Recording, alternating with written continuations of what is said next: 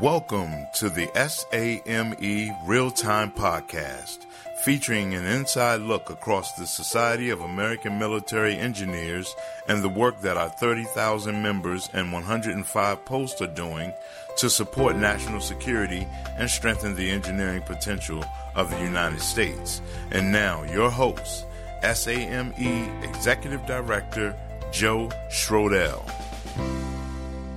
We have the great pleasure today of spending a, few minutes with Mr. Mark Levin, who, of significant note, recently anyway, to, uh, to SAME, was our, our keynote uh, trainer and speaker at our Post Leaders Workshop just a couple of weeks ago.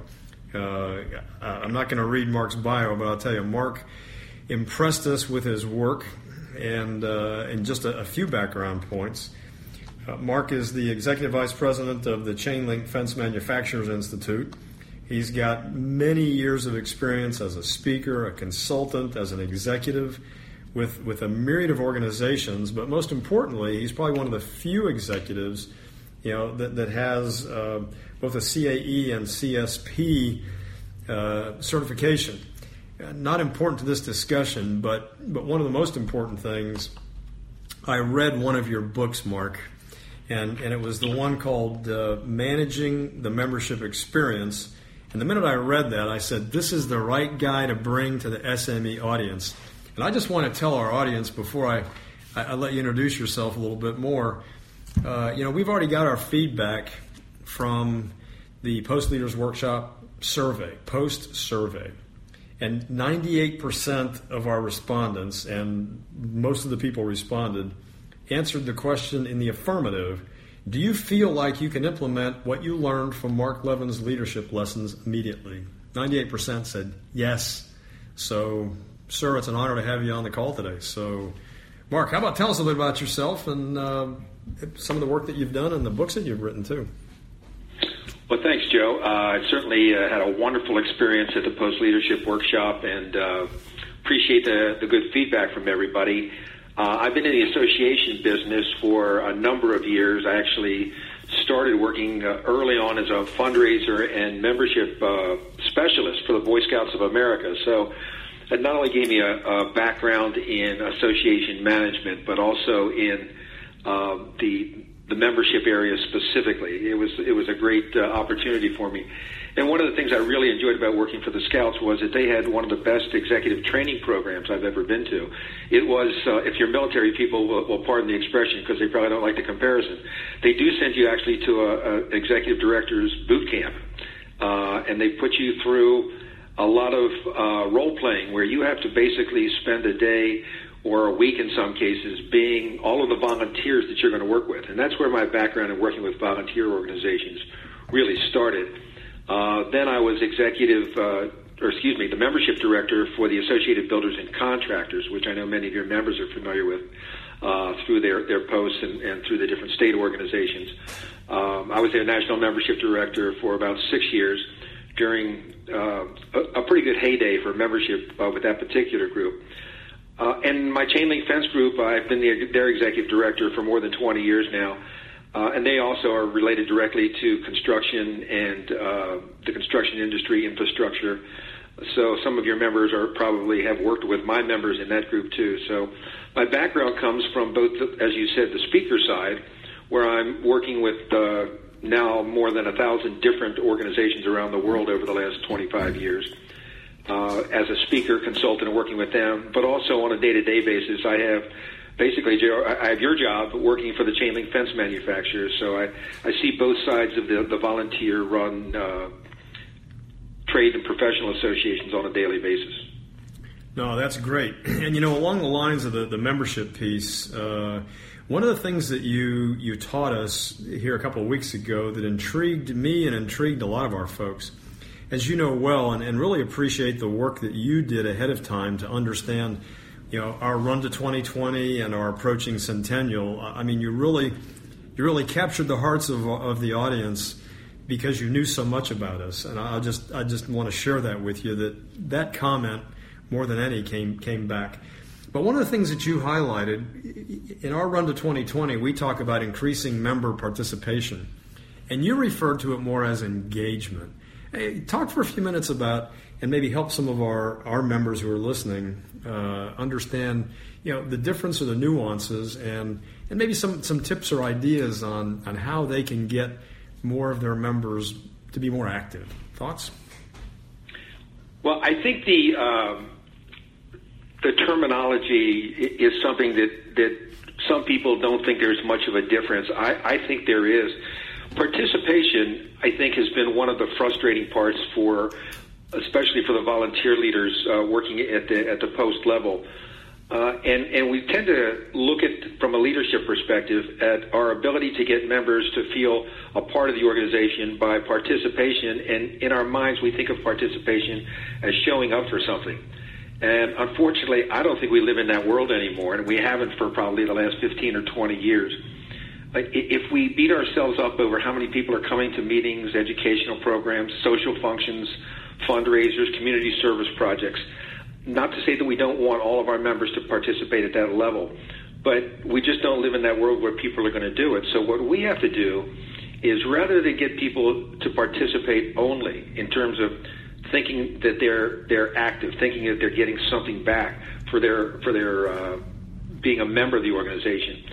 If, if we if we limit ourselves to looking at how many people are showing up, then we're going to be in the same kind of frustration. So what we need to do is we need to find ways to use all of our resources, not just technology, but also some of the traditional communications tools we've used with our members to engage them in an organiza- in the organization in a way that's that's personalized and customized as best we can to each member or at least to each segment of our membership.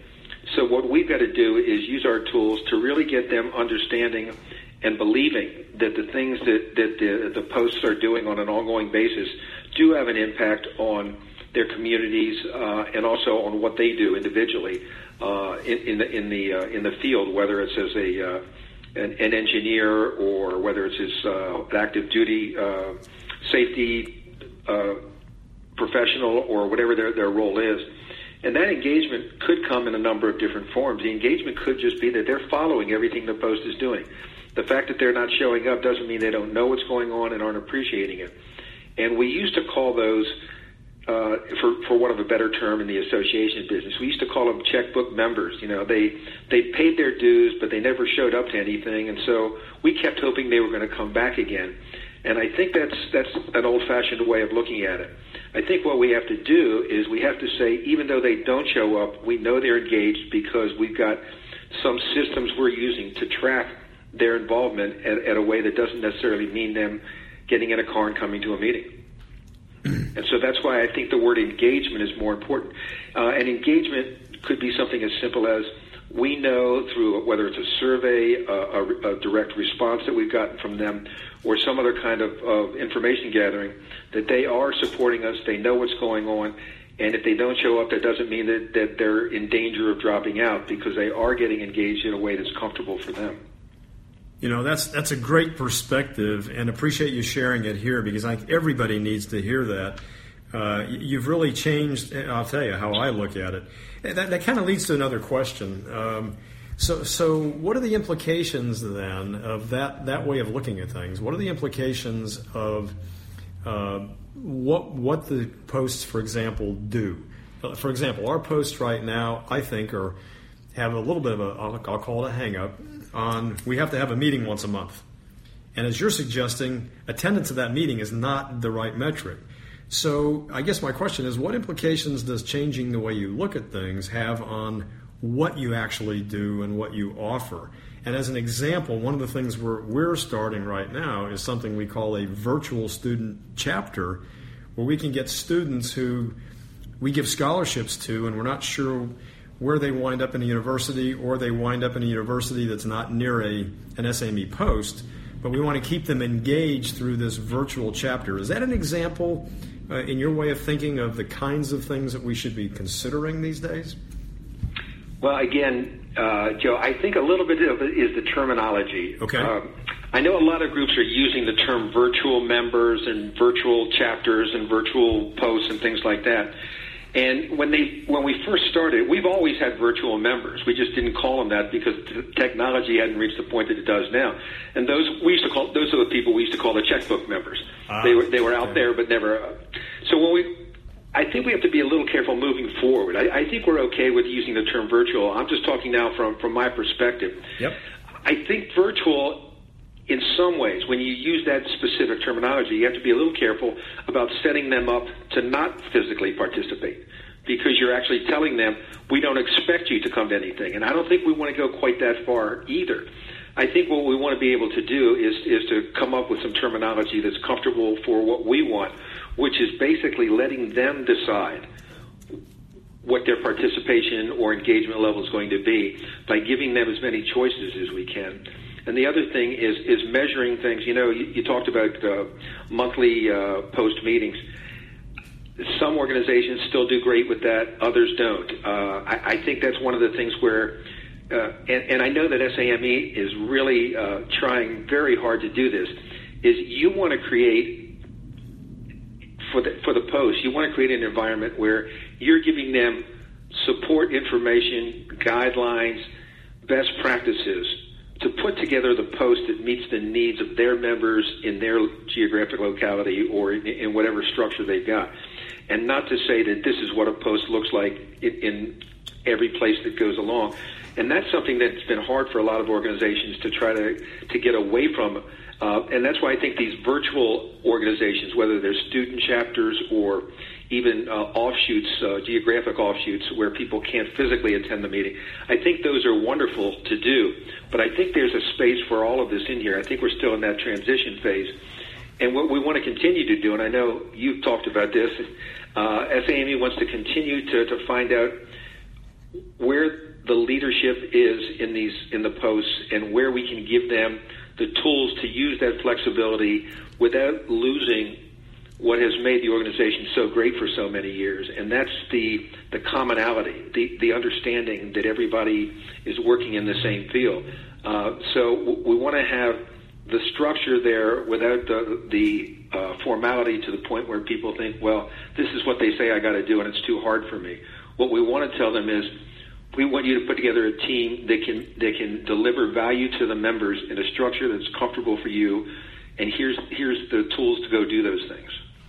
Wow, what a, what a great way to put it. Uh, you know, appreciate you, you know, reaffirming uh, some of the things that we're doing. But boy, it's it's great to hear you articulate it the way you did, so we we can actually sit back and say, yeah, that's what we're really trying to do.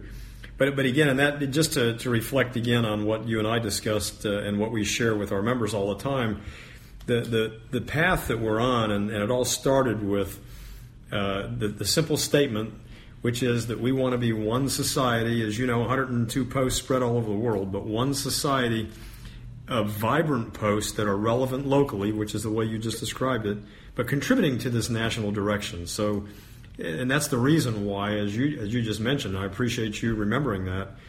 Uh, that we spend so much time and effort from the national office level, you know, trying to find ways to give posts those tools, the options, the guidance, the best practices, and the things that they need to figure out what do they need to do at their level. So I appreciate you re- re- reaffirming that you know, and, and in that regard, in terms of figuring out what you're going to do and what you're not going to do, you you gave us a construct uh, that I think is, is worth you mentioning again, and it was this NB, the way you put it to us, and made us kind of think a little bit. NB G I T Y G I A G H, a very powerful little tool for helping helping anybody figure out what is it I should be focusing on now and what should I be doing. You want to talk about that a little bit? That was a pretty pretty handy tool.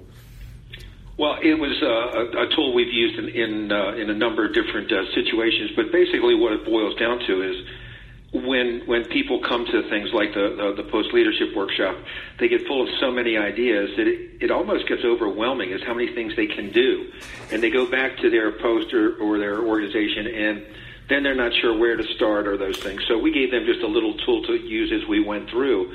Um, and, and the NB are no-brainers. And those are ideas that you pick up at these programs. Sometimes they're not even in the formal sessions. They could be just in, uh, you know, in, in some informal talk over lunch where somebody says, here's what we did to get people to come to our meeting. Well, the leader listening to that says, listen, there's no, I don't need a board meeting. I don't need a, a bylaw change. That's a good idea. It's something we can do. I'm just going to go back and recommend to our people we find some way to do that. The the the, the, the good ideas and later this year means that sometime during this next year, we, maybe we do need a, a committee we don't have for that idea. Maybe we, we aren't ready for that financially, but sometime this year we want to be doing what that that post is doing or what that organization suggested. Uh, because it's something that we can do. Uh, we, we just need some time to put it in place. And then the last column, which I unfortunately had to tell people was probably going to be their longest list, stood for great idea, ain't going to happen now. Because it's, it's a great idea for one of the large posts that's got a big leadership corps and, and a stable membership and good finances to go and put on a particular program or to get sponsorships at a certain level. Uh, it's a great idea, but it's not right for our post right now. So rather than beating ourselves up trying to do something that we're not ready for, let's put that on the side for a year or so down the road. And maybe when we get to the point where we can look at some of those things, we can start working on it. But it, the whole point of that was to help them organize the, the literally the takeaway, the, the, the things they can go back and actually do. Because that, as you know, Joe, that's the frustrating part about coming to these things is the the the leaders that attend get all psyched up. Uh, everybody's there feeling the same way. There's a good energy. There's a lot of ideas flowing, but they have to go back and motivate people that weren't there. And that's a completely different thing than sitting there at these meetings taking notes and going back and saying, "Boy, this is great. We're going to have a good year."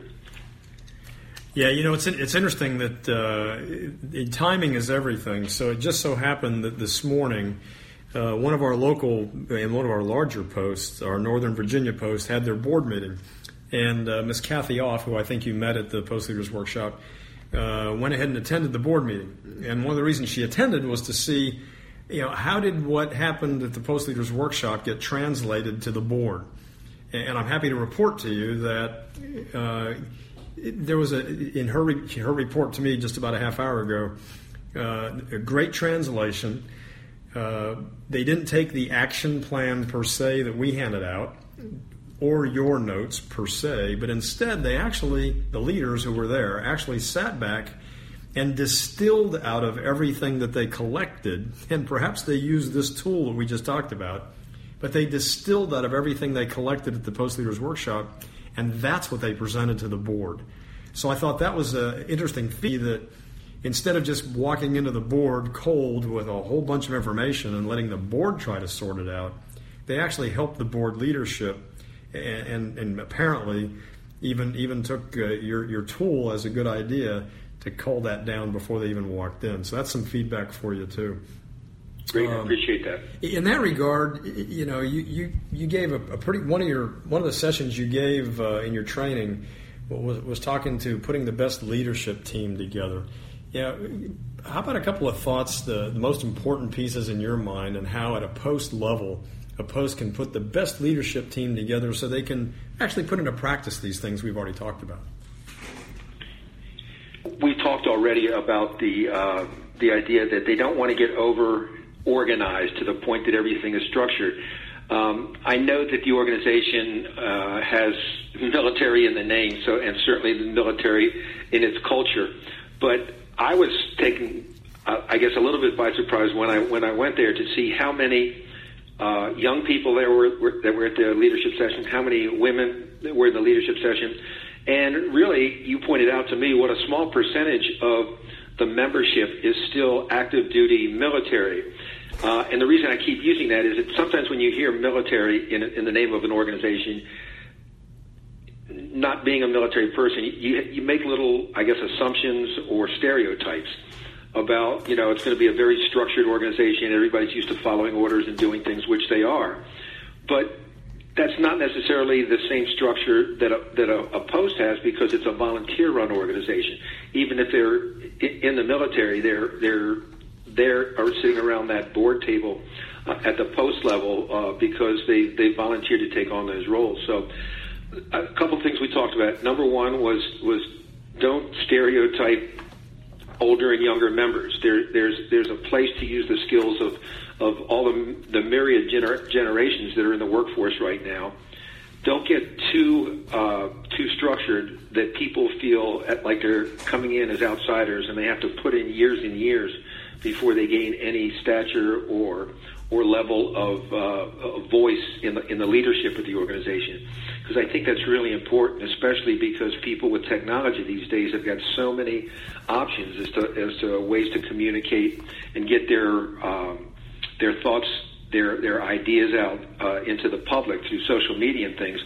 That they want to come into an environment in the leadership of the post where they feel like they're being listened to, and that's one of the things that that, that technology can't do, and that is give them the ability to interact on a physical basis and talk uh, to other leaders about how they can go ahead and and and make the post uh, a, a valuable tool for the for the career development of the people that are members of, of the organization because that's what it's all about.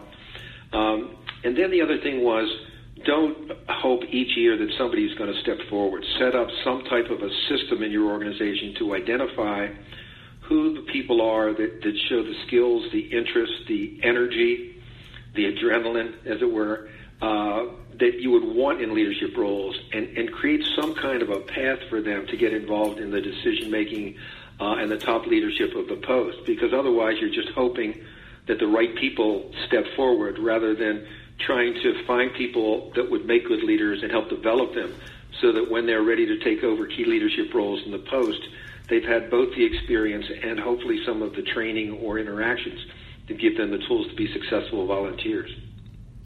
No, that's great. yeah, yeah. Well, good. Well, Mark, appreciate uh, the time, and, and I don't want to take too much of your time, uh, but a couple other thoughts, uh, and I want to give you you know one last chance to, to offer any other thoughts. So, as you know, we're we're on our run to 2020, going to turn 100 years old in just a couple of years and, uh, and, and I think you and I had a chance to share uh, some of what our plans are. Well, we're looking forward, first of all, to to you kind of being with us a little bit on that journey in the next couple of years. Um, as some of our listeners don't know, uh, we've invited you back next year, and we, we hope that you can can join us. Uh, we'd also like to have you be a part of our centennial celebration uh, the following year. Um, and again, we want to we want to continue to to learn from you and your experience uh, and, and all the great things that you've already brought to us. So, part of the intent of this podcast is to whet everyone else's appetite to be there next year. And uh, but in the meantime, uh, any any other thoughts for us as an organization as we move forward in the way that you've you've seen and heard uh, as we move toward our our centennial and our next century of service? Any other, any other thoughts for us? Well, two things that I can uh, maybe finish up with. First of all, I, I've never had the pleasure of being with an organization that, that's reaching a centennial. I've been with a couple of organizations that were their their 25th and their 50th, but but never hundred. And uh, this is truly, truly a lifetime opportunity for SAME.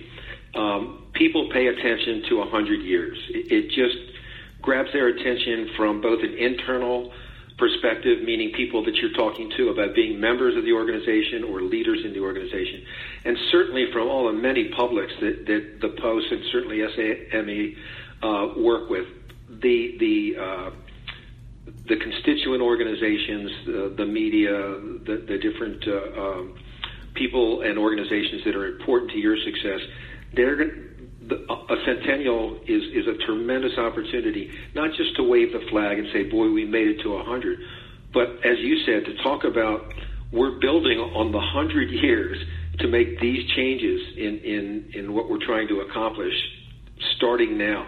So it's a great transition time. You got a, a the build up period of a couple of years to start thinking about it.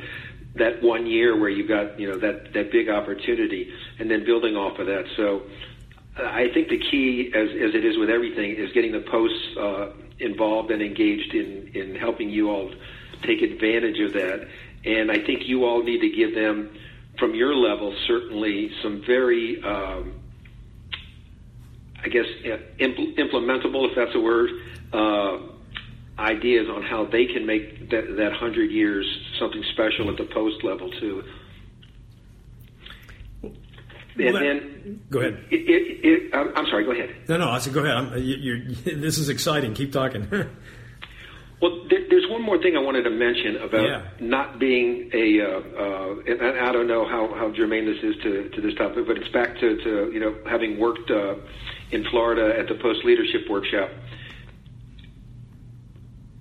The culture of the organization is important, but cultures change in every organization as as years change, and so the, the run to 2020 is an opportunity to transition into whatever culture you all decide you want without losing any of your traditions, and I think that's really important. Uh, not only to the organization, but to the, the kind of an organization you've been and, that you want to be. And I mentioned before not being a military person, having some of these stereotypes about the military. And we talked about this uh, a, a lot during during the uh, the leadership program. But there's a difference between being a leader in the military or in a corporate setting than being a, a leader in a volunteer situation. And we, we talked about this at the program about the fact that the people sitting around that leadership table or board table uh, in the post don't have to be there, and that's the difference. So, where in in in the corporate world or, or in, in the military setting, we're used to informing or instructing people. What you want to do as a leader is you want to empower them. And, and that means that there may need to be some leadership skills awareness of the leaders in here because some of them are used to, because of either their position in the military or the corporate world, saying, okay, thanks for all your input. Here's what I want you to do, you to do, and you to do. And that's okay. That's great because we're looking for people that have direction and everything. But but giving them even at that level the flexibility, saying, "Here's what we're trying to accomplish. Come back to me with what you and your team can do best." I think that's that's going to make a huge difference in them being able to initiate some of these uh, run to 2020 activities that you all are planning. You know, I think that's a uh, a very powerful, powerful message, uh, Mark, and you and I agree uh, a million percent. Know, one of the things that I constantly remind, uh, and I don't have to remind, but but that we talk about here in the national office, the only full time paid staff in the organization, and that is that that we are here to support volunteers, we are here to recognize volunteers, we're here to appreciate volunteers, and we're here to empower them, just as you just said uh, to, to do what what they want to do and what they feel is right to do for the organization. And and it's and it's in that, that simple word called uh, thanks that we, we ultimately embody um, you know the feedback to them that says, "Wow, that was a great idea." And as a matter of fact, I'm happy to report, and I can do it here, I guess, that uh, uh, a, a, one of our members has stepped forward. Um, uh, Captain Bob Bevins, who's a Coast Guardsman, but uh, he, he, has stepped forward now to, to be the, uh, the national chair of our Centennial Planning Task Force. And he's going to and he's going to pull together more volunteers. And to your point, we intentionally, very intentionally, said that our centennial will be best if it is led by a volunteer, led and supported fully by a volunteer and a volunteer team, as opposed to me or or somebody else uh, from my staff. So uh, that's another good affirmation that, that we're on the right path uh, in following some of your guidance. So that's great. Well, again, Mark, look, I really appreciate the time, and I want to respect your time. I, I could go on forever talking to you. We, we, we hit it off and really appreciate what you've done. Can't even begin to say that on this call. Um, that the appreciation that our, our members and those who were there have for for you. And when we talked about bringing you back, it was a unanimous, yeah, we got to get them back so the other members that we send next year, the other leaders that come back, can, can hear more from Mark. So, so Mark, thanks for everything that you've done uh, for our profession, for the society, for the nonprofit world, for the association world, for, for our country. And, and really, thanks for what you've brought to, to SAME and uh, future thanks for what you're about to bring as we uh, keep you in the family over the next few years. So thanks. I'm looking forward to it. Thank you so much, Jeff.